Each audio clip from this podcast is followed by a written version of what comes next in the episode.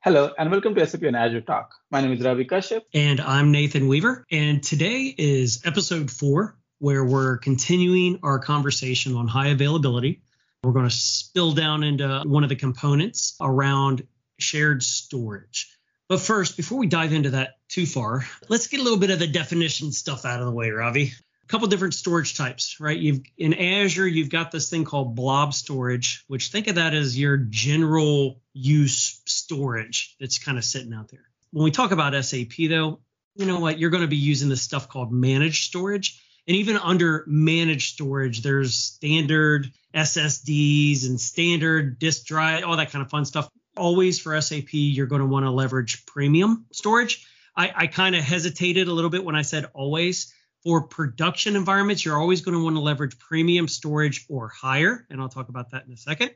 But there are managed storage devices called standard that you can sometimes use for your non production environments, but generally you're going to want to leverage premium storage uh, across your landscape.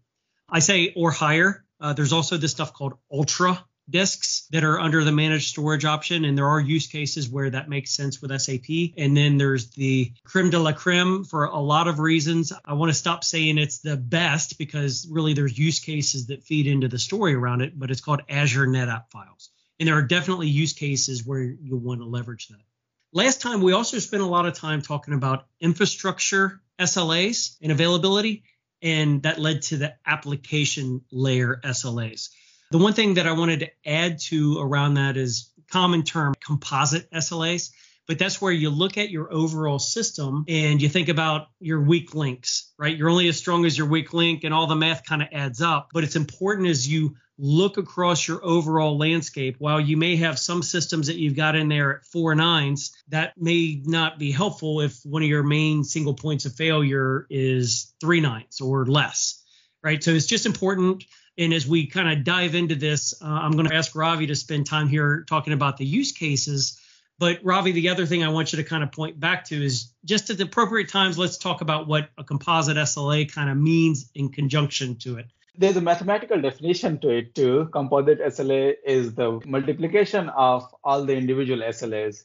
So if we have four nines for VMs, four nines for ANF, or if you pick something in three nines, so let's say you have a shared storage that's only three nines, the composite SLA would be four nines multiplied by four nines multiplied by three nines. And as you can see, the multiplication would be lower than four nines, bringing down the overall SLA.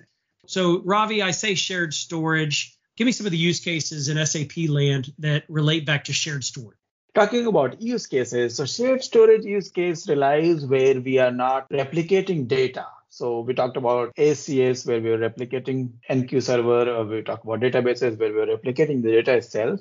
Shared storage use case is when we are not replicating data and still want something to decide when things fail over things like SAP MNT directory, which contains the kernel or profile directory. If you have an interface to the system or transport directory, SAP trans. Let's not forget the HANA use case, which is HANA scale out with standby. If you don't have a standby, you can still use premium storage. But if you want to do a scale out and standby, you have to have a shared storage. And only certified shared storage in this case is ANF. Hey, Ravi, how do you say that first one? Do you actually say it SAP MNT? Yes. No, no, it's just funny. It's just differences, right? Back in my day, we always called it sap mount. Just always, it, it just came out. I always called it sap mount. It's just interesting to hear somebody talk about it in a different way. It's just funny. Yeah, I guess. no, no, the use cases. Uh, it'll be important as you get into the next section too, as, as far as like what are the options of how you're going to do it. Maybe as you tell us this stuff too, when we think about it, is, are there options for us to stick this in shared locations? Um, so, so where are you going to stick this stuff, Ravi? as far as available option goes, we were talking about the available storage options there. But what are the shared storage options now? You could do an NFS cluster where you install two different VMs, put it in a cluster set or a zone, and, and enable NFS clustering on it. That's one way to go. You can do the same thing with Windows cluster. You put two Windows boxes and use a third party software such as SIOS Data Keeper or something to make it clustered. You can use Windows Shared Disk, you can use Azure Files. A lot of these are certified for SAP, or you can use the one that you were talking about earlier, Azure NetApp Files. So Azure NetApp Files being the Cadillac, Ravi. There you go. It's the Cadillac of everything. It, it trumps a lot of other options because it's versatile, it has the built-in SLA, it's a PaaS solution rather than infrastructure solution that comes as an NFS cluster and stuff. So only thing to pay attention would be what is the use case? Do you have Windows Server or Linux servers? If you have Windows servers and you want to use Azure Shared Disk, then you have to have the minimum SAP NetWeaver version of 740 and kernel of 749, for example. If you have Linux, you have to either use NFS cluster or ANF, which provides NFS service. Hey, Ravi, let me ask you a question on this, though, too. We talked earlier about having our shared services environment clustered together with a load balancer in front of it and all that kind of stuff. So now we're talking about another cluster for the NFS shared mm environment. Would you stick those on the same box? Same box as your c- central services. Would you put this NFS share, since you got to cluster it anyway, would you put them on the same box? No, I like to keep the services separate let's say if you are creating an NFS cluster, you will want to share it with other systems too. Since you're getting something with 99.99 SLA, why not share it across the board? So you can have either one or two clusters shared among your SAP systems rather than just tying it to one SAP system and then you end up creating multiple clusters. yeah, it's kind of a trick question, Ravi. the other thing too, we get into this conversation a lot where customers will look at how they are building out their Azure environment and try to think about are they building it SAP specific or are they building it across their organization? What I mean by that is you may end up having multiple landscapes, not just SAP, but multiple products running inside of Azure.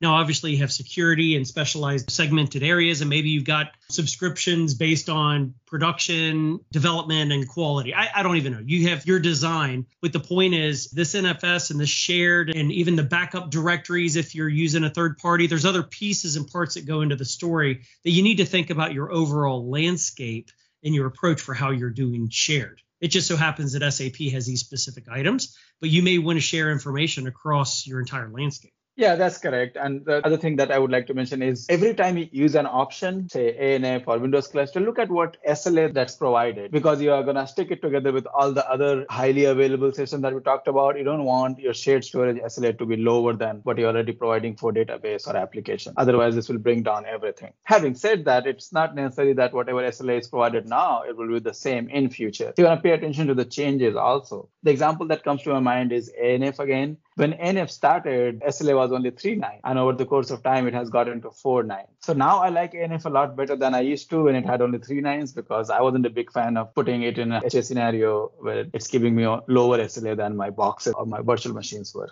Yeah, Ravi, that's a great point. I mean, it's a really great point because it's also interesting to see how fast Azure services are improving from day one till now, right? For even the investment that Microsoft is making in the different cloud native services is tremendous. Do you see that too? My favorite way of putting this is something at the speed of cloud. It changes so much that is by definition it has a higher speed than everything else.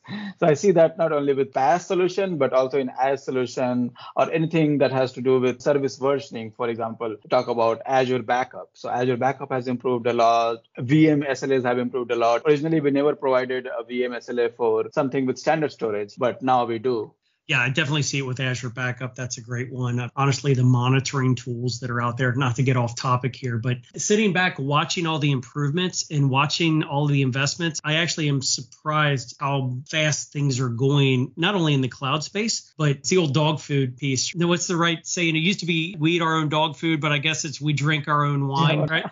um, but the fact that Microsoft runs such a large SAP landscape inside of Azure and we make things available for our customers, we're constantly constantly looking for better ways to do that. A lot of things that we have improved over time has come from our internal experience. So let me ask you this question, Ravi. We get to the point where we say best option, right? So you just talked about the different the different things that we have to have, the different clustering of the environment for these shared pieces, uh, whether it's the executables on sap mount or our interface directory or even user SAP trans when you're doing our changes and talking about even change management pieces. What's the best way to do that? I guess I'm going to give you the consulting answer. The best option is the one that meets your requirements.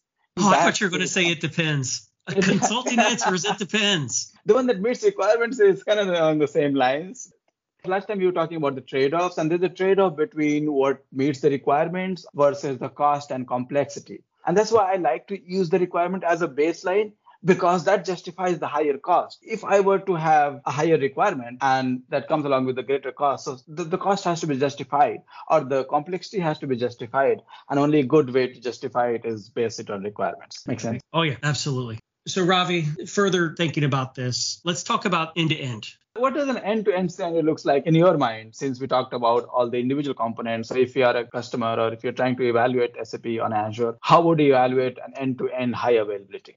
So we touched on this a little bit last time that we identified the three big, I, I, don't want to call them single points of failure, but we identified three different categories last time. So we talked about the central services and we clustered that. We talked about the application layer with availability sets or availability zones, however you configure that piece. Then we got into the whole how are we going to be available on our database layer and, and using HANA system replication or not, depending on what your SLA is for your availability. I think that if we're talking about end to end scenarios, again, I think you got to take a step back and realize that maybe your situation might be a little bit different. And what I mean by that is if I'm on an oil rig in the middle of the Gulf, then I might have a different single point of failure than or multiple single points of failure than somebody else, right? Because how is my network connecting and what's my GUI going to look like? Am I using my cell phone to access pieces? Do I have a, an intrinsically safe device for whatever reason? Or am I leveraging some device that is leveraging a Citrix or a, a VDI or virtual desktop environment sitting in Azure or something else, right? So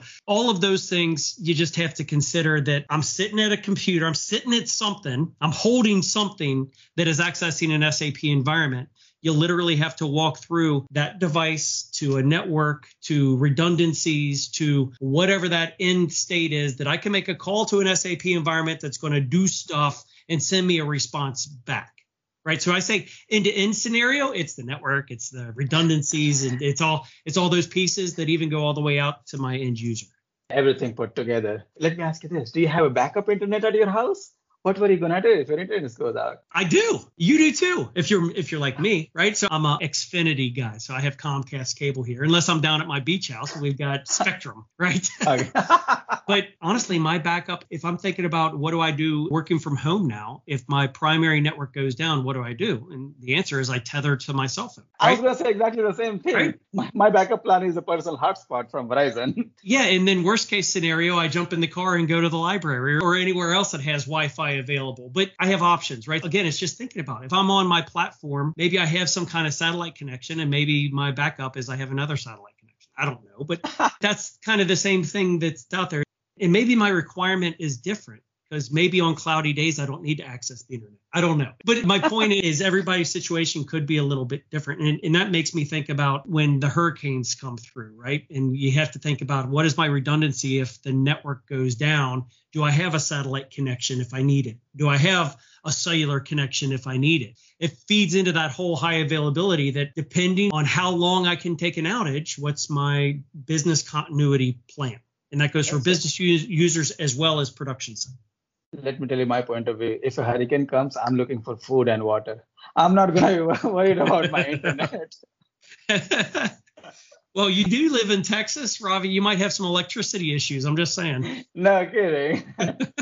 All right. We talked about a lot of stuff. And to that extent, if I'm a user, if I'm a confused person that's trying to figure out where to start, where can I find more information about this? So, Ravi, I think the point of this little podcast that we're doing now, obviously, we're not going to the nth level of detail. We're trying to just bring up topics, maybe give you a, a, little bit of areas to go research, but we're just trying to give you the talking points. And for me, actually, Microsoft documentation has gotten a lot better over the years. Wouldn't you agree? Exactly. If you go to docs.microsoft.com, reference architectures have gotten a lot better. And now we are doing use case based too. So if you're talking about high availability, we are doing high availability on SUSE Linux, high availability on Red Hat Linux, high availability using NFS, HA using ANF. So think of a use case and Microsoft has documentation specific to that use case versus just talking about high availability and use this. So I do like that separated out and you can pick a use case that applicable to you and read documentation just for that part. Yeah, and I think that as you learn some of the nuances of cloud, and some of the little tricks of the trade, it helps you to pick up more. And what I mean by that is like going back to my statement about I never really split off my central services before. So now that we've kind of talked about it, hopefully if you see it on a diagram, it makes sense. Or now that you hear us talking about how are you going to handle your NFS, and, and thinking about how do I create a use case that we talked about with a transport shared directory of stuff, right? Hopefully it'll kind of make sense if you see it on a reference architecture or in many cases the shared services kind of area that you do in a hub and spoke as, as we get into the how are we designing our Azure pieces to work with SAP environments. So Ravi, I would like to point out too that there is a book that's out there from SAP Press that I find very useful. It's called SAP on Microsoft Azure Architecture and Administration and I think I know the author of this book. What you know, brought up? Do you know the author of this book? I think I do.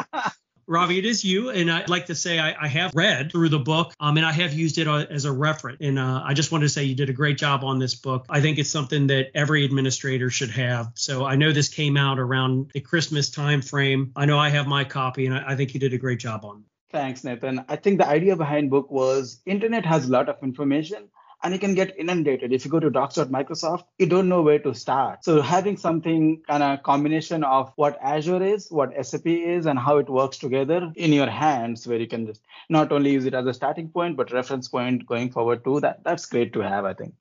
Perfect. So, Ravi, uh, we're about up to time. And guys, remember, we're trying to keep these at about just enough time for you to walk the dog uh, or do whatever you want to do and just get a quick touch point on a topic. So, uh, what are we going to talk about next? Our next topic is going to be landing zone. So there's this concept of Azure landing zone, and we want to talk about how Azure landing zone applies for SAP. So in that context, what does SAP landing zone look like, what it means, and if you were to use it, how to go about it. And just to put it out there, Ravi, if our listeners would like us to talk about a particular topic, or if you have questions, please feel free to send an email to connect at sapazuretalk.com. That's connect at SAP on AzureTalk.com. That's our website name. Sounds great. Deal later, Ravi.